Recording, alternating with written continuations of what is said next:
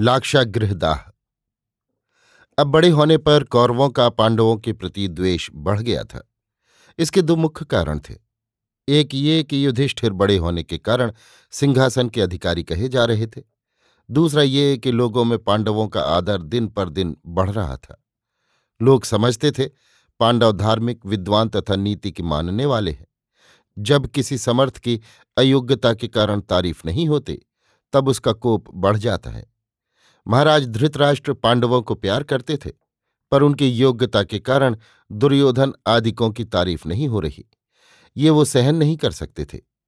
अंधा केवल कानों से सुनता है, पर जब अपना प्रिय शब्द नहीं सुनता, तब उसकी कमज़ोरी देखने के अभाव के कारण कई हिस्से और बढ़ जाती है।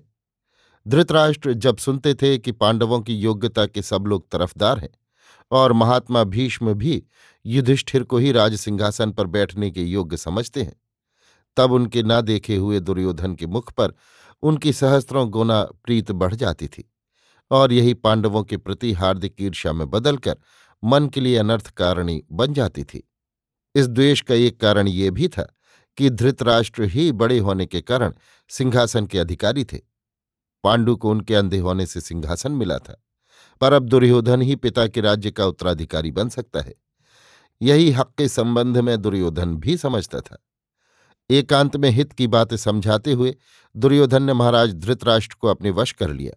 उसने कहा, यदि पांडव कुछ काल के लिए देवाराधन तथा प्रकृति निरीक्षण के विचार से वारणावत भेज दिए जाएँ तो यहाँ लोकमत अपने अनुकूल तैयार हो जाएगा। द्रोण, कृप, अश्वस्थामा आदि हमारी तरफ़ हो जाएँगे। करुण और शकुनी आदि हैं ही। विदुर का कोई डर नहीं, क्योंकि वो हमारे अन्न से ही पलते हैं। पांडवों की लोकप्रियता तब हमारे हाथ लगेगी। पुत्र स्नेह के कारण धृतराष्ट्र का दुर्बल हृदय दुर्योधन की बात मान गया। एक दिन भरी सभा में धृतराष्ट्र ने पांडवों से कहा, वत्स, तुम लोग वारणावत जाकर कुछ काल वहीं रहो। वहाँ धर्म की अच्छी आराधना हो सकेगी और वहाँ की प्रकृति भी सुहावनी है। धृतराष्ट्र की आज्ञा पांडवों को मंजूर करनी पड़ी। पर युधिष्ठिर भीतर ही भीतर डरे। राजाज्ञा श्रोधार्य कर नियत समय पर माता तथा भाइयों के साथ वारणावत चलने को तैयार हुए। यहाँ दुर्योधन ने पुरोचन नामक एक प्रसिद्ध कारीगर को यथेष्ट धन देकर पांडवों के रहने के लिए लाख का भवन बनाने को भेज दिया। निश्चय हुआ कि जब पांडव यहाँ आकर रहने लगे तब किसी कृष्ण पक्ष की चतुर्दशी तिथि को आग लगा दी जाए। इस तरह पांडवों के नाश का निश्चय हुआ। पुरोचन ने समय से पहले जाकर बड़ी तत्परता से जल्द मकान तैयार कर दिया। माता कुंती के साथ समय आने पर पाँचों भाई पांडव वारणावत के लिए रवाना हुए। उनका जाना हस्तनापुर के निवासियों को बड़ा दुखद प्रतीत हुआ। सब लोग रोने पीटने तथा मनी धृतराष्ट्र एवं दुर्योधन को कोसने लगे। भीष्म, द्रोण, धृतराष्ट्र, कृप, अश्वस्थामा, गांधारी आदि को प्रणाम कर पांडव विदुर से विदा होने गए। इशारे से विदुर ने युधिष्ठिर को समझाया कि अज्ञात स्थान में बहुत होशियारी से रहना चाहिए। जब तक दूसरा संवाद विदुर न भेजें, तब तक पांडव कौरवों के दिए मकान में न रहकर दूसरे मकान में रहें। गृह प्रवेश की एक लंबी तिथि नियत कर लें। विदुर से समझकर उस मकान में जाएँ, क्योंकि उन्हें दुर्योधन आदि से बहुत संभल कर चलना है। हस्तनापुर को शोक सागर में डुबाकर माता कुंती के साथ पाँचों पांडव वारणावत चले। हस्तनापुरवासी तरह तरह की कटु आलोचनाएँ धृतराष्ट्र और दुर्योधन पर करने लगे। वारणावत के लोग पांडवों के आने का समाचार सुनकर बड़े प्रसन्न हुए। गाँव से कुछ दूर आगे चलकर उनके स्वागत के लिए प्रतीक्षा करने लगे। पांडवों के पहुँचने पर उनसे खुले हृदय से मिले, जैसे अपनी इष्ट देव से मिल रहे हों। धर्मात्मा पांडवों ने लोगों का बड़ा आदर किया। वे सबको अपने बराबर समझकर वार्तालाप करते थे। बड़प्पन के इस भाव को पांडव जितना ही मिटा रहे थे, लोगों के हृदय में उनकी उतनी ही इज़्ज़त बढ़ रही थी। वारणावत में इस प्रकार अन्यत्र पांडवगण बस गए। भगवत भक्ति और भगवत चर्चा से सुखपूर्वक दिन बिताते रहे। दुर्योधन का बनवाया मकान अब तैयार हो चुका। गृह प्रवेश के समय एक दूत विदुर ने भेजा। उससे सब मर्म पांडवों को मालूम हो गया। युधिष्ठिर दुर्योधन के इस मनोभाव से बहुत घबराए। उन्होंने भाइयों से सारा हाल बयान किया। फिर जैसी विदुर ने सलाह दी थी, वैसा ही किया। उसी मकान में एक सुरंग तैयार कराकर प्रवेश पथ के पास एक खंभा लगा दिया गया था। युधिष्ठिर को विदुर ने सूचित कर दिया कि आग लगने पर इस खंभे को भीम से उखड़वाकर इसी रास्ते से तुम लोग बाहर निकल जाना। समय पर कुंती सहित पांडव वहाँ गए। वे बड़े शंकित रहा करते थे। विशेषतः कृष्णा चतुर्दशी के दिन। एक दिन पांडवों ने वहाँ यज्ञ किया और गरीबों को भोजन कराया। उस रोज एक नीच जाति की स्त्री पाँच बच्चों सहित भरपेट भोजन कर वहीं रात को सो रही थी। भीतर पुरोचन भी सुख की नींद सो रहा था। उपयुक्त समय जानकर भीम ने मशाल लेकर मकान में आग लगा दी और उसी सुरंग की राह खंभे को उखाड़कर बाहर निकल गए। प्रातःकाल गाँव में बड़ा हाहाकार उठा। हस्तनापुर को भी खबर गई। खोजने पर केवट की स्त्री और उसके पाँचों पुत्र जले हुए मिले। लोगों ने समझा, ये पांडव और माता कुंती हैं। दुर्योधन को बड़ी प्रसन्नता हुई। गंगा के किनारे विदुर ने अपना आदमी भेजकर नाव की व्यवस्था कर रखी थी। पांडव उसी नाव से गंगा पार कर गए। धृतराष्ट्र तथा दुर्योधन आदिकों को हस्तनापुर निवासी गालियाँ देने लगे। राजभवन में भी दिखलावे के तौर पर शोक मनाया गया। पुनः पांडवों की क्रियाकर्म की व्यवस्था होने लगी। हिडिंब तथा बकराक्षस का संहार। समय का फेर ऐसा होता है कि वो क्षण मात्र में गरीब को अमीर और अमीर को दर दर का भिक्षुक बना देता है। ये पांडव महाराज शांतनु के प्रपोत्र और महावीर भीष्म के पौत्र थे। हस्तनापुर राज्य का इन्हें अधिकार प्राप्त था। पर आज असहायों की तरह बिना किसी वाहन के वन वन भटकते फिरते थे। कभी पैदल चलने की आदत न थी, पैरों में छाले पड़ गए थे, फिर भी इन्हें रास्ता तय करना पड़ रहा था। भाग्य कितना बलवान होता है। माता कुंती और छोटे भाई नकुल और सहदेव जब बिल्कुल अक्षम हो जाते थे तब भीम उन्हें कंधे पर बैठाकर दुर्गम पथ पार करते थे। माता कुंती तथा भाइयों के शिथिल हो जाने पर भीम ने एक बरगद के पेड़ के नीचे सबको बैठाला माता तथा युधिष्ठिर के पैर दबाए, पत्ते तोड़कर कांटों से उन्हें जोड़कर पंखा झला। प्यास के मारे सबके आकंठ प्राण हो रहे थे। माता तथा भाइयों की करुणा से भीम बड़े दुखी हुए। पानी की कोई सूरत नज़र न आई। एक ऊँचे पेड़ पर चढ़कर चारों ओर देखा तो कुछ दूर पर आकाश में पक्षी उड़ते हुए देख पड़े। वहाँ जल की संभावना मानकर पेड़ से उतरकर भीम उस तरफ़ को चले। वहाँ पानी मिला। हाथ मुँह धोकर, अंगोछा भिगोकर भाइयों के पास लौट आए। मुँह धुलाकर इन्हें भी वहाँ पानी पीने के लिए ले जाने का विचार किया। पास आकर देखा, माता कुंती तथा चारों भाई थकावट के कारण घोर निद्रा में मग्न हो रहे थे। उन्हें न जगाकर बैठे हुए उनकी खबरदारी करने लगे। उस वट के पास एक दूसरे बड़े पेड़ पर हिडिम्ब नाम का एक राक्षस रहता था, जो नरघातक तथा नरमांस भक्षक था। इन मनुष्यों पर उसकी निगाह गई तो उसकी जीभ से लार टपकने लगी। उसकी एक बहन हिडिम्बा नाम की थी। उसने उसे ही मनुष्यों को मार डालने के लिए भेजा। हिडिम्बा पास आई तो सुंदर पुरुषों को देखकर दया से वो द्रवित हो गई। ऐसे रूपवान मनुष्य उसने न देखे थे। न जाने कहाँ से उनके प्रति उसका स्नेह पैदा हो गया। फिर बैठकर पहरा देते हुए पुष्टकाय भीम को उसने देखा।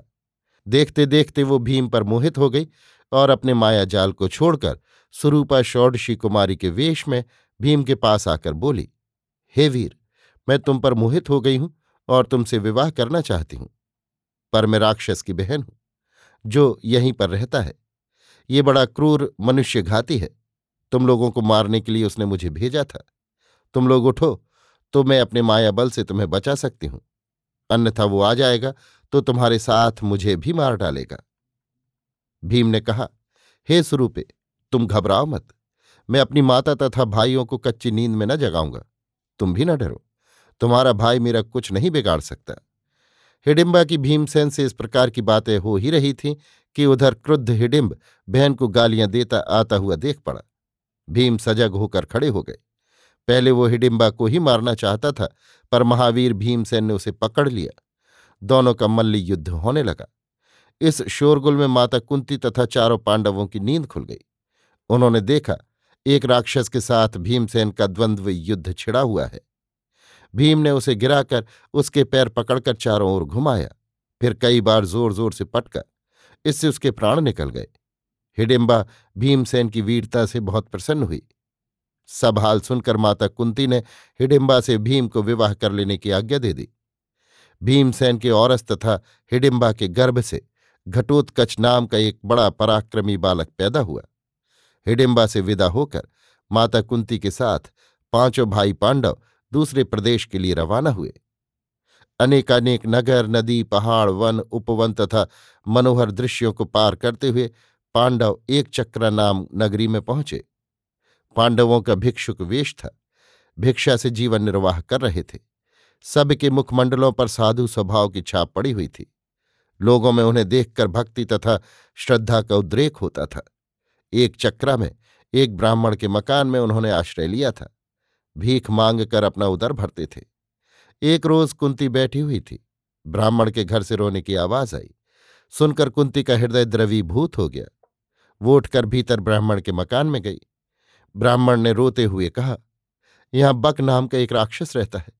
उसके लिए एक कानून है कि रोज एक आदमी दो भैंसे तथा गाड़ी भर पूड़ी पकवान उस राक्षस के लिए भेजना पड़ता है। आज ब्राह्मण की बारी है। बड़ी चिंता यह है कि मैं जाता हूँ तो घर को संभालने वाला दूसरा नहीं रहता। पुत्र जाता है तो माता की स्नेह के कारण अकाल मृत्यु होगी। फिर घर और गृहस्थी किस काम आएगी? इसी सोच में हम लोग रो रहे हैं। माता कुंती का हृदय करुणा से आर्द्र हो गया। उन्होंने ब्राह्मण को धैर्य दिया और सस्नेह कहा, ब्राह्मण, तुम दुख न करो। तुमने मुझे आश्रय दिया है। अब तुम्हारे दुख के समय तुम्हारी सहायता करना भी मेरा धर्म है। तुम भोजन आदि का प्रबंध करो। आदमी तुम्हें न देना होगा। मेरे पाँच पुत्र हैं। मैं उनमें से एक को राक्षस के पास भेज दूँगी। ब्राह्मण रोए रोए से कृतज्ञ हो गया। बड़ी प्रसन्नता से पकवान तथा भैंसों का इंतज़ाम करने लगा। माता कुंती ने भीम से सब हाल आकर कहा। भीम राक्षस के पास जाने को तैयार हो गए। गाड़ी में पकवान भरकर, काफ़ी जल पीने के लिए रखकर, दोनों भैंसों को नहकर भीमसेन बकासुर से मिलने के लिए चले। बहुत दिनों से भीमसेन का पेट न भरा था। उन्होंने सोचा, जब तक बकासुर से मुलाकात होती है, तब तक यहाँ पेट पूजा समाप्त कर लूँ। वो निश्चिंत होकर एक तरफ़ से पकवान भोजन करने लगे। गाड़ी धीरे धीरे चल रही थी। देर भी हो गई थी। राक्षस गुस्से में कुछ ज़मीन आगे बढ़ाया था। भीमसेन को अपना भोज्य पकवान आदि खाते देखकर बड़ा क्रुद्ध हुआ। घनघोर गर्जना कर भीम की ओर दौड़ा। भीम भी भोजन समाप्त कर चुके थे। पानी पीकर हाथ मुँह धोकर राक्षस के स्वागत के लिए तैयार हो गए। एक तो देर से भूखा, उस पर पकवान के खा जाने से नाराज़ राक्षस आंधी की तरह भीमसेन पर टूटा। उसका बल संभालकर एक ही उखाड़ से भीम ने उसे पृथ्वी पर पटक दिया और घूसों और रद्दों की झड़ी लगा दी। राक्षस के प्राण भीम के कठोर प्रहारों को न सह सके। उसे मारकर भीमसेन ठंडे होकर घर लौटे। माता कुंती और युधिष्ठिर अर्जुन आदि भाई भीम को पाकर बड़े प्रसन्न हुए। द्रौपदी का स्वयंवर तथा विवाह। एक चक्रापुरी में अनेक देशों का भ्रमण कराए हुए एक साधु स्वभाव ब्राह्मण से पांडवों को द्रौपदी के स्वयंवर का समाचार मिला। सुनकर अर्जुन तथा भीम को एक प्रकार की चंचलता होने लगी। माता कुंती ने क्षत्रिय राजकुमारों के मनोभावों को समझकर वहाँ से चलने की आज्ञा दे दी। इसी समय व्यास जी भी वहाँ पहुँचे और स्वयंवर में जाने की सलाह दे गए। गंगा के किनारे से होकर पांडवगण पांचाल देश की यात्रा कर रहे थे। रात के अंधेरे में हाथ में मशाल लेकर अर्जुन आगे आगे चल रहे थे। एक जगह चित्ररथ गंधर्व अपनी स्त्रियों को लिए हुए गंगा में जल विहार कर रहा था। अर्जुन को देखकर वो शुद्ध हुआ। उस रास्ते न आने के लिए उसने अर्जुन को डांटा, पर अर्जुन चले गए। तब उसने कहा, देखो, गंगा में दिन को मनुष्य नहाते हैं, रात को हम लोग। हमारे आनंद में रुकावट न डालो। अर्जुन ने कहा, नदी, पर्वत, प्रांतर आदि सब समय के लिए प्रशस्त है। वहाँ कोई बाधा नहीं हो सकती। सुनकर चित्ररथ लड़ने को तैयार हो गया और अर्जुन पर बाणों की वर्षा कर चला। गंधर्व के वार को रोककर अग्निबाण के प्रहार से इंद्रपुत्र अर्जुन ने चित्ररथ का रथ जला दिया। चित्ररथ भी घायल होकर गिर गया। उसकी दशा देखकर उसकी पत्नी ने युधिष्ठिर की शरण ली। स्त्री जाति पर दया कर चित्ररथ को छोड़ देने के लिए युधिष्ठिर ने अर्जुन को आज्ञा दी। अर्जुन ने उसे छोड़ दिया। गंधर्व ने पार्थ की वीरता से प्रसन्न होकर मैत्री कर ली। चित्ररथ ने घोड़े दिए, अर्जुन ने आग्नेय अस्त्र घोड़े आवश्यकता पड़ने पर लेने के लिए कहकर अर्जुन चित्ररथ से विदा हुए। यहाँ से पांडवों ने उत्कोच तीर्थ की यात्रा की। वहाँ से घौम नाम के एक ब्राह्मण की तपस्या तथा उसका कर्मकांड पर अधिकार देखकर पांडवों ने उसे अपना पुरोहित स्वीकार किया। वहाँ से ये लोग पांचाल देश के लिए रवाना हुए। इनका वेश ब्राह्मणों का सा था ही। रास्ते में बहुत से ब्राह्मण दक्षिणा पाने की आशा से तथा स्वयंवर की विशेषताएँ देखने के लिए पांचाल देश की यात्रा करते हुए मिले। पांडवों को अपना साथी समझकर सब खुले दिल से स्वयंवर की बातचीत कर रहे थे। उनसे पांडवों को मालूम हुआ कि यहाँ भारत भर के राजा एकत्र होंगे। स्वयंवर के लिए बड़ा समारोह किया गया है। देश देश के गुणी वहाँ अपने गुणों का प्रदर्शन करेंगे। कृष्णा यज्ञ से निकली है और उसके रूप की प्रशंसा नहीं हो सकती। मत्स्य लक्ष्य को बेधने वाला ही द्रौपदी को ब्याह सकता है। ब्राह्मणों की बातों को सुन सुनकर अर्जुन को बड़ा उत्साह हो रहा था। पांडव प्रतिदिन दूना रास्ता तय करने लगे। मनोहर दृश्य हरे भरे खेत, बहती हुई स्वच्छ सलीला नदी ऊँचे ऊँचे आकाश को चूमने वाले पहाड़, मधुर कलरव कर करके बहते हुए स्फटिक चूर्ण और जल झरनों को पार कर पांडव पांचाल राज्य के प्रांत भाग में आकर उपस्थित हुए। बहुत कुछ सोच विचार कर माता कुंती की आज्ञा से ब्राह्मणों के वेश में पांडवों ने एक कुम्हार के घर में आश्रय लिया। यहाँ से राजभवन बहुत दूर न था। स्वयंवर का जमाव शुरू हो गया था। देश देश के राजा चतुरंगिनी सेना लेकर पांचाल में डेरा जमा चुके थे। कुरुवंश के दुर्योधन भी अपने मित्र कर्ण के साथ गए थे। राजा द्रुपद ने समागत राजा महाराजों के लिए बड़ी तैयारी कर रखी थी। द्रुपद के अतिथि सत्कार की चारों ओर प्रशंसा हो रही थी। उस भोजन, पान, नृत्य, गीत और दान, दक्षिणा आदि से हुए अतिथि सत्कार को देखकर इंद्र भी लज्जित होता था। निश्चित समय आने पर स्वयंवर शुरू हुआ। ऊँचे मंच पर उत्तमोत्तम वेशभूषा किए हुए देश देश के राजा सुशोभित थे। एक ओर ब्राह्मणों का दल आशीर्वाद की सामग्री लिए हुए शोभा पा रहा था। पुनः शंखों की ध्वनि गूंज रही थी। विशाल मंडप में बंधनवार लगे थे। मंगल कलश रखे हुए थे। मध्य भाग में जयमाला लिए हुए भाई दृष्टिद्युम्न के साथ कृष्णा खड़ी थी। राजागण मुग्ध दृष्टि से कृष्णा की अलौकिक रूप राशि का अवलोकन कर रहे थे। वहीं बीचों बीच मत्स्य लक्ष्य का स्थान था। ऊपर आकाश में मत्स्य था। उसके नीचे एक चक्र बराबर घूम रहा था। ज़मीन पर रखे हुए जल में उसकी छाया पड़ रही थी। चक्र में एक तीर के पार होने भर का छिद्र था। जल में छाया को देखते हुए जो मनुष्य लक्ष्य वेध करेगा, उसे ही कृष्णपति के रूप से वर्ण करेगी। यही महाराज द्रुपद ने प्रतिज्ञा की थी। कृष्णा के लिए तो राजाओं को बड़ा लालच था, पर लक्ष्य को देखकर सबके दिल धड़क रहे थे।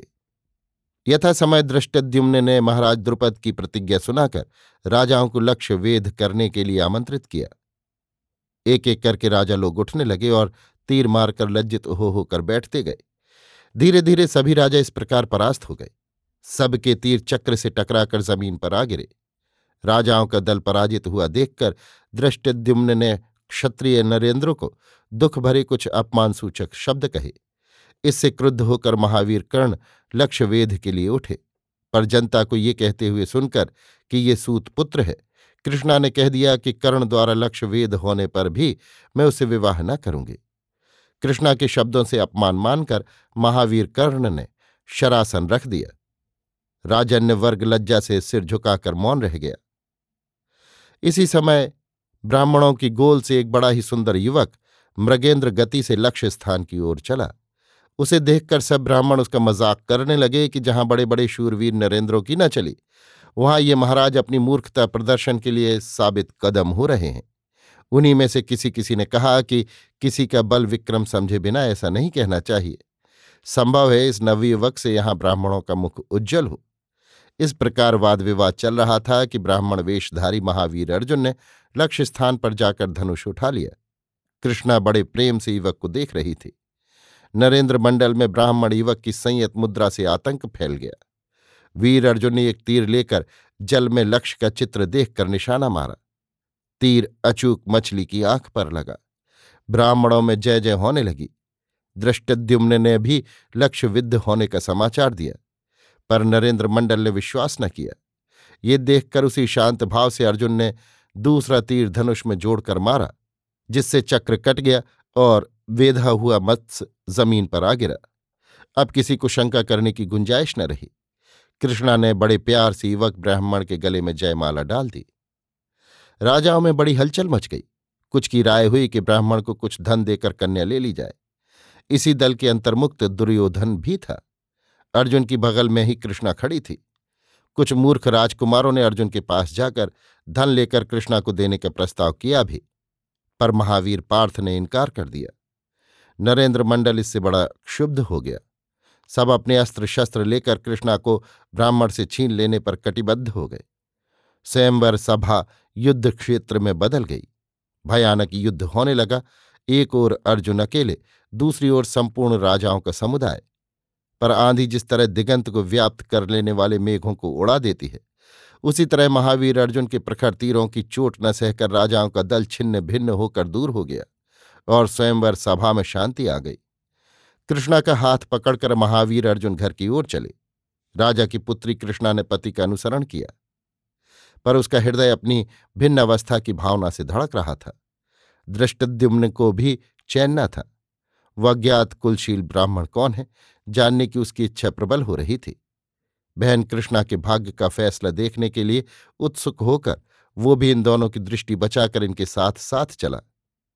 मार्ग में एक छोटी नदी के किनारे कृष्णा के विश्राम कर लेने के विचार से महावीर अर्जुन एक शिलाखंड पर उसे बैठा कर बैठ गए और बड़े स्नेह से आश्वासन देते हुए बोले, शुभे, घबराओ मत, मैं ब्राह्मण नहीं हूँ। मैं महाराज शांतनु का प्रपोत्र, महात्मा भीष्म का पौत्र और महाराज पांडु का तीसरा पुत्र अर्जुन हूँ। हम लोग लाक्षागृह दाह से बचकर भिक्षाटन करते हुए यहाँ तक पहुँचे हैं। सुनकर कृष्णा के हर्ष की सीमा न रही। छिपे हुए दृष्टिद्युम्न ने भी ये बात सुन ली। अर्जुन ने यह भी कहा कि हम लोग अमुक जगह एक कुम्हार के घर पर टिके हुए हैं। पूरा पता मालूम कर दृष्टिद्युम्न चुपचाप लौट गया और पिता को सारा संवाद सुनाया।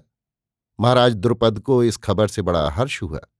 उन्होंने वेदोक्त रीत से विवाह करने के विचार से पांडवों को अपनी राजधानी में बुला लाने के लिए दृष्टिद्युम्न और प्रमुख वीरों को उस कुम्हार के यहाँ भेज दिया। कृष्णा को साथ लेकर अर्जुन माता के यहाँ पहुँचे। माता कुंती मकान के भीतर थी। अर्जुन ने प्रसन्नता से माता को पुकार कर कहा था, माँ, आकर देखो। आज बड़ी अच्छी चीज़ लाया हूँ। माता ने भीतर से ही कहा, बेटा, बड़ी खुशी की बात है। पाँचों भाई बांट लो। बाहर आकर देखा तो कृष्णा खड़ी थी। अर्जुन ने सब समाचार कहा। प्रसन्न होकर माता ने विजयी पुत्र को गले लगाकर बहू को सा स्नेह चूमा। इसी समय महाराज द्रुपद के भेजे हुए दृष्टिद्युम्न प्रमुख राजपरिवार के लोग तथा सेनापति आदि पांडवों को राजधानी ले चलने के लिए पहुँचे और माता कुंती तथा द्रौपदी के साथ पाँचों पांडवों को राजमहल में लेवा लाए। महाराज द्रुपद बड़े आदर भाव से युधिष्ठिर से मिले और अर्जुन के साथ कृष्णा के विवाह की बातचीत करने लगे। युधिष्ठिर ने कहा, महाराज, अर्जुन हम में तीसरे हैं। अभी तो हम ही दोनों का विवाह नहीं हुआ। द्रुपद ने कहा तो आप ही कृष्णा से विवाह कीजिए। महाराज युधिष्ठिर ने कहा, हमारी माता सत्य की मूर्ति हैं। उनकी आज्ञा है हम पाँचों भाई कृष्णा से विवाह करें। इस पर महाराज द्रुपद को बड़ा आश्चर्य हुआ। परंतु उसी समय वहाँ भगवान वेद व्यास आ गए और उन्होंने द्रुपद को समझाया कि गत जन्म में द्रौपदी ऋषि की कन्या थी और महादेव जी की पूजा करके पाँच बार पति कहकर वर मांगा था। इसलिए इसके पाँच पति होने का भगवान शंकर ने वर दिया था। इस जन्म में वो फलीभूत हुआ है। इससे महाराज द्रुपद की शंका मिट गई और बड़े समारोह से पाँचों पांडवों के साथ द्रौपदी का शुभ विवाह संपन्न कर दिया। यहाँ श्रीकृष्ण से भी पांडवों की भेंट और मैत्री हुई। द्रौपदी के विवाह की खबर देश के तमाम राज्यों में फैल गई। महाराज धृतराष्ट्र ने भी सुना। भीष्म और द्रोण आदि को लाक्षाग्रह से पांडवों के बच जाने पर बड़ा हर्ष हुआ। पर दुर्योधन के हृदय में ईर्ष्या की ज्वाला प्रचंड हो गई। वो फिर किसी छल से पांडवों पर अनर्थ करना चाहता था। किंतु उस समय उसकी न चली। भीष्म, द्रोण, कृप और विदुर धर्मात्मा मनुष्यों ने महाराज धृतराष्ट्र को समझाया कि जब पांडव बचे हुए हैं और राज्य के हकदार हैं, तब उन्हें बुलाकर उनका आधा हिस्सा उन्हें दे देना ही ठीक होगा। अन्यथा वे अब द्रुपद के साथ मिल गए हैं और स्वयं भी वीर हैं। अपने हक के लिए युद्ध करेंगे तो व्यर्थ को वंशनाश होगा। महाराज धृतराष्ट्र को ये बात जच गई। उन्होंने विदुर को पांडवों के पास बुला लाने के लिए भेज दिया। महाराज द्रुपद से मिलकर विदुर ने महाराज धृतराष्ट्र का शुभ समाचार सुनाया और पूरा आदर सम्मान प्राप्त कर श्रीकृष्ण, कुंती, द्रौपदी और पाँचों पांडवों को साथ लेकर हस्तनापुर लौटे। यहाँ महामना भीष्म आदि ने दुर्योधन के वैर को बचाने के उद्देश्य से पांडवों को खांडव प्रस्थ देकर वहीं जाकर राजधानी बनाने की सलाह और प्रोत्साहन दिया। गुरुजनों की पद धूलि मस्तक पर धारण कर पांडव हस्तनापुर से दूर खांडव प्रस्थ चले गए। वहाँ के लोगों ने पांडवों का बड़ा स्वागत किया। पांडवों ने भी कृषि, वाणिज्य और शिक्षा आदि के विस्तार से खांडव प्रस्थ को हस्तनापुर की तरह उन्नतशील बना लिया और सुखपूर्वक निवास करने लगे। अर्जुन का बनवास और सुभद्रा से विवाह। पाँचों पांडव आनंदपूर्वक खांडव प्रस्थ में रहने लगे। एक दिन वहाँ देव ऋषि नारद पांडवों से मिलने आए। धर्मात्मा पांडवों ने उनका बड़ा सम्मान किया। नारद ने पांडवों से कहा, तुम पाँच पुरुषों के एक ही स्त्री है, पर तुम लोगों ने पत्नी के साथ रात्रिवास करने का नियम नहीं बनाया, ये अच्छा नहीं। इससे आपस में वैर होने की संभावना है। सुंद और उपसुंद नाम के दो भाई थे। तिलोत्तमा पर मुग्ध होकर दोनों आपस में लड़कर मर गए। तुम लोग समझदार धर्मात्मा हो। पत्नी से रमण करने के नियम बना लो। देवऋषि नारद की युक्ति सबको पसंद आई। एक एक मास प्रत्येक भाई द्रौपदी के साथ रहेगा, ऐसा नियम बन गया। धीरे धीरे कुछ काल और व्यतीत हो गया। एक दिन एक ब्राह्मण रोता और पांडवों को गालियाँ देता हुआ राजभवन के द्वार पर आया। उस समय महावीर अर्जुन द्वार पर बैठे थे। उसने फरियाद की कि चोर उसकी गायें चुरा ले गए थे। सुनकर अर्जुन को बड़ा क्रोध हुआ, किंतु वो उस समय निरस्त्र थे। उनके अस्त्र जिस मकान में थे, वहाँ महाराज युधिष्ठिर द्रौपदी के साथ वार्तालाप कर रहे थे। अर्जुन विचार में पड़ गए। यदि अस्त्र लेकर ब्राह्मण की गाय बचाने जाते हैं तो नियम विरुद्ध कार्य होता है। महाराज युधिष्ठिर उस घर में द्रौपदी के साथ वार्तालाप कर रहे हैं। बारह साल का वनवास स्वीकार करना होगा। यदि नहीं जाते तो ब्राह्मण का शाप पड़ता है। अंत में उन्होंने जाने का निश्चय किया। सिर झुकाकर अस्त्रागार में चले गए और अपना धनुष तथा तर्कस उठा लाए। चोरों को खदेड़कर ब्राह्मण की गाय छुड़ा ली। ब्राह्मण आशीर्वाद देता हुआ प्रसन्न होकर घर गया। महावीर अर्जुन धर्मराज युधिष्ठिर के सामने अपराधी की तरह हाजिर हुए और अपने दोष का उल्लेख किया।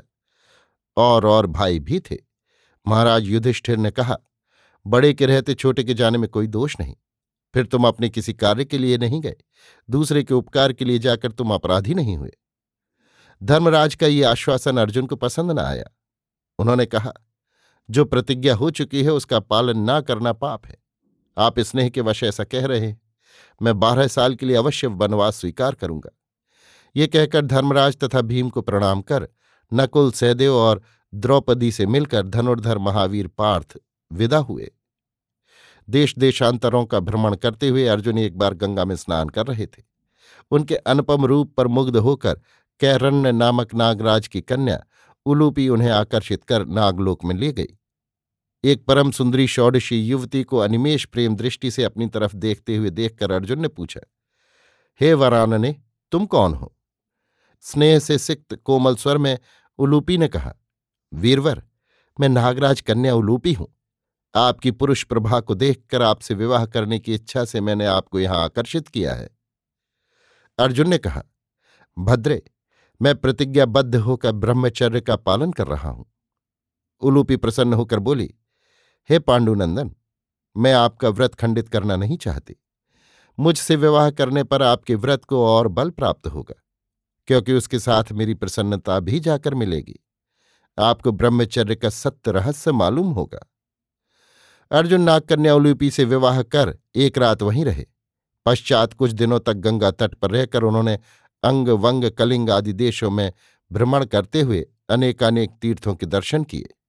विचरण करते हुए अर्जुन समुद्र तट पर अवस्थित मणिपुर नाम की राजधानी में गए। वहाँ की राजकन्या चित्रांगदा पर मुग्ध होकर उसके पिता के पास उससे विवाह करने की आज्ञा लेने के लिए गए।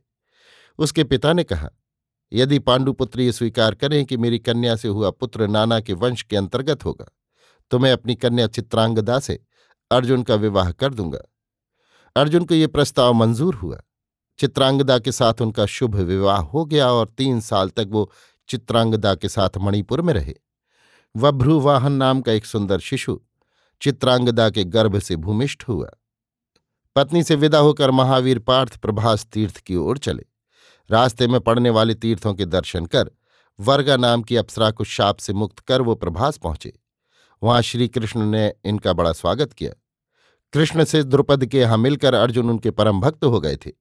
उनसे इनकी मैत्री भी हो गई थी। वनवास का कुल वृत्तांत कृष्ण के पूछने पर अर्जुन ने बतलाया, कृष्ण ने अर्जुन के मनोरंजन के लिए रैव तक पर्वत पर सारा प्रबंध करा दिया। नृत्य, गीत आदि से अर्जुन का बड़ा सत्कार किया गया। द्रौपदी स्वयंवर के बाद पांडवों का परिचय खुलने पर अर्जुन की वीरता की देश देश में ख्याति हो गई थी। यादवों ने भी उनकी प्रशंसा सुनी थी। अब अर्जुन के आने पर श्री कृष्ण ने स्वयं एक दिन यादवों को एकत्र कर अर्जुन का अद्भुत अस्त्र कौशल दिखवाया। आनंद मंगल में इस प्रकार कुछ काल व्यतीत हो गया। इसी समय यादवों का एक त्योहार पड़ा। वे लोग बड़ी साज सज्जा से अपनी पत्नियों के साथ मद्यपान कर रैव तक पर्वत पर ये उत्सव मनाते थे। पुर के सभी युवक युवती वहाँ एकत्र होने लगे। श्रीकृष्ण महावीर पांडुनंदन को साथ लेकर चारों ओर घूम घूम कर मेला दिखा रहे थे। उसी समय दिव्य वस्त्राभूषणों से सजी हुई बलदेव जी की बहन सुभद्रा सखियों के साथ आती हुई देख पड़ी। महावीर पार्थ एक दृष्टि से युवती कुमारी सुभद्रा को देख रहे थे। मुस्कुराते हुए श्रीकृष्ण ने व्यंग किया, मित्र अर्जुन, तपस्वी ब्रह्मचारी को स्त्री की तरफ़ आँख न उठाना चाहिए। अर्जुन लज्जित होकर बोले हाँ मित्र, आप ठीक कहते हैं, पर जो तीर हाथ से निकल चुका हो, उसके लिए क्या किया जाए? मित्र अर्जुन, श्रीकृष्ण बोले, ये मेरी बहन सुभद्रा है, इसे पाने की तुम्हारे लिए एक ही सूरत है। स्वयंवर होने पर पता नहीं ये किसे वरण करे। क्षत्रियों में एक उपाय हरण करने का भी प्रचलित है। यदि तुम इसे पाना चाहते हो तो इसका हरण करो, पर तुम्हें अपनी रक्षा का पूरा प्रबंध कर लेना चाहिए। अर्जुन ने समय का निश्चय कर भीमसेन को सेना लेकर मिलने के लिए लिख दिया। बलराम दुर्योधन को प्यार करते थे। उन्होंने उसे आने का निमंत्रण भी दिया था। अपनी सेना के साथ दुर्योधन भी रवाना हो चुका था। भीम भी चुनी हुई सेना लेकर सूचना के अनुसार आ रहे थे। उपयुक्त अवसर देखकर उत्सव समाप्त होने के समय बलपूर्वक अर्जुन ने सुभद्रा को रथ पर बैठा कर घोड़े बढ़ाए। बात की बात में खबर चारों ओर फैल गई। वीर यादवों ने अर्जुन को पकड़ने के लिए पीछा किया। घोर युद्ध छिड़ गया। अर्जुन का अद्भुत समर कौशल देखकर सुभद्रा मुग्ध हो गई। पति को कठिनता में पड़ा देखकर स्वयं सारथी का काम करने लगी। यादव वीर अर्जुन की बाण वर्षा के सामने ना टिके। रथ क्रमशः बढ़ते बढ़ते दूर निकल आया। इधर भीमसेन भी आ पहुँचे। फिर क्या था? चिरकाल के पश्चात महावीर अर्जुन को देखकर तथा वीरतापूर्वक यादवों की राजकुमारी सुभद्रा का हरण सुनकर भीम प्रमुख पांडवों की सेना पुनः पुनः सिंहनाद करने लगी। श्रीकृष्ण को संपूर्ण समाचार मालूम थे। उन्होंने बलराम तथा अपर यादव वीरों को समझाया और युद्ध बंद कर देने के लिए दूत भेजा। लड़ाई बंद हो गई। यादवगण समादरपूर्वक अर्जुन तथा भीम आदि को ले गए। वहाँ शास्त्रानुसार सुभद्रा के साथ अर्जुन का शुभ विवाह कार्य संपन्न हुआ। फिर प्रिय पत्नी को लेकर वनवास के बाकी दिन पुष्कर तीर्थ में पूरे कर बड़े हर्ष से अर्जुन खांडव प्रस्थ में भाइयों से आकर मिले। यथा समय सुभद्रा के गर्भ से अभिमन्यु नामक बालक पैदा हुआ। खांडव दाह सुखपूर्वक सखा कृष्ण के साथ अर्जुन खांडव प्रस्थ में निवास कर रहे थे। एक दिन ब्राह्मण के वेश में अग्निदेव द्वार पर उपस्थित हुए। अर्जुन से बोले, हे महावीर पांडुनंदन, मैं अग्नि हूँ। सौ वर्ष तक श्वेत राजा के यज्ञ में हवि खाते खाते मुझे अजीर्ण हो गया है। यदि खांडव वन के जीव मुझे दग्ध करने को मिले तो मेरा रोग दूर हो जाए। परंतु इसके लिए एक बड़ी अड़चन है। वहाँ तक्षक रहता है। वो इंद्र का मित्र है। वहाँ आग लगने पर इंद्र उसकी मदद करेगा। वरुण को बुलाकर जल द्वारा आग बुझवा देगा। वन को दग्ध करने में आप मेरी सहायता कीजिए। अर्जुन ने कहा, मुझे आपकी सेवा मंजूर है, परंतु मेरे ऐसे अस्त्र नहीं जिनसे मैं इंद्र का सामना कर सकूँ। यदि आप मुझे दिव्य अस्त्र प्रदान करें तो अवश्य मैं आपके कार्य में सहायक हूँगा सुनकर अग्निदेव बहुत प्रसन्न हुए। उन्होंने गांडीव नाम का विशाल धनुष हमेशा तीरों से भरा रहने वाला अक्षय नाम का तर्कस और वरुण देव से प्राप्त कर कपिध्वज नाम का विशाल रथ अर्जुन को दिया। अर्जुन को बड़ी प्रसन्नता हुई। श्रीकृष्ण ने अपने मित्र की मदद के लिए सारथी होना स्वीकार कर लिया। अर्जुन अग्निदेव की इच्छा पूरी करने के लिए खांडव वन को चले। देखते देखते खांडव वन सहस्त्रों ज्वालाओं से प्रज्वलित हो उठा। जीव जंतु घोर चीतकार करने लगे। हाथी, बाघ, सिंह, चीते, गेंडे, रीछ, सांप और अनेक जातियों के पक्षी उस वन में वास करते थे। सब उस प्रचंड अग्नि में जलकर भस्म होने लगे। श्री कृष्ण बड़ी तेज़ी से वन के चारों ओर तेजस्वी घोड़ों से चक्कर लगा रहे थे। जो पशु बाहर भागने का प्रयत्न करता था, वो अर्जुन के वाण से विद्ध होकर प्राण खोता था। आकाश मार्ग से उड़कर भगने वाले पक्षी भी शरविद्ध होकर जलती हुई अग्नि में गिरकर भस्म होते थे। खांडा वन दाह की खबर इंद्र को भी हुई। उन्होंने मेघों को भेजकर जल वर्षा द्वारा अग्नि को बुझा देने की आज्ञा दी। चारों ओर काली काली भयानक घटा छा गई। कृष्ण ने अर्जुन को सचेत करते हुए समझाया कि ये इंद्र के भेजे हुए बादल है। बहुत संभव है, देवराज से तुम्हें युद्ध करना पड़े। वीर पांडुनंदन पार्थ ने वायव्य अस्त्रों द्वारा मेघों को उड़ा दिया। तब इंद्र स्वयं युद्ध करने के लिए आए। बड़ी देर तक दोनों ओर से वाणों की वर्षा होती रही। अर्जुन का पराक्रम प्रबल पड़ता गया। अपने मित्र तक्षक को इंद्र न बचा सके। इंद्र ने जब किसी तरह विजय की आशा न देखी, तब साक्षात कृष्ण और अर्जुन के सामने प्रकट हुए और समर कौशल के लिए बारंबार अर्जुन की तारीफ़ करने लगे। देवराज को प्रसन्न देखकर अर्जुन ने उनसे दिव्यास्त्र मांगे। इंद्र ने कहा, ये मनोरथ भगवान आशुतोष की आराधना से सिद्ध होगा। ये कहकर पुत्र को स्नेह देकर देवराज, इंद्र, कृष्ण और अर्जुन से विदा हुए। अब तक अग्निदेव का कार्य भी समाप्त हो चुका था। इस दाह में केवल छह प्राणी बचे थे। अश्वसेन, मयासुर और शारंग पक्षी के रूप में रहने वाले मंदपाल मुनि के चार पुत्र। अग्निदेव प्रसन्न होकर अर्जुन को आशीर्वाद देने लगे। मयासुर भी अर्जुन के पास आया और प्राणों की भिक्षा पाने के कारण कृतज्ञ होकर अपनी सेवा के लिए विनय करने लगा। श्री कृष्ण ने उससे कहा, हे शिल्पी श्रेष्ठ महाराज युधिष्ठिर के लिए खांडव प्रस्थ में तुम ऐसा उत्तम भवन निर्माण करो, जैसा लोगों की दृष्टि में आज तक न पड़ा हो। अभी आप सुन रहे थे सूर्यकांत त्रिपाठी निराला के लिखे उपन्यास, महाभारत के पहले भाग, आदि पर्व को मेरी यानी समीर गोस्वामी की आवाज़ में।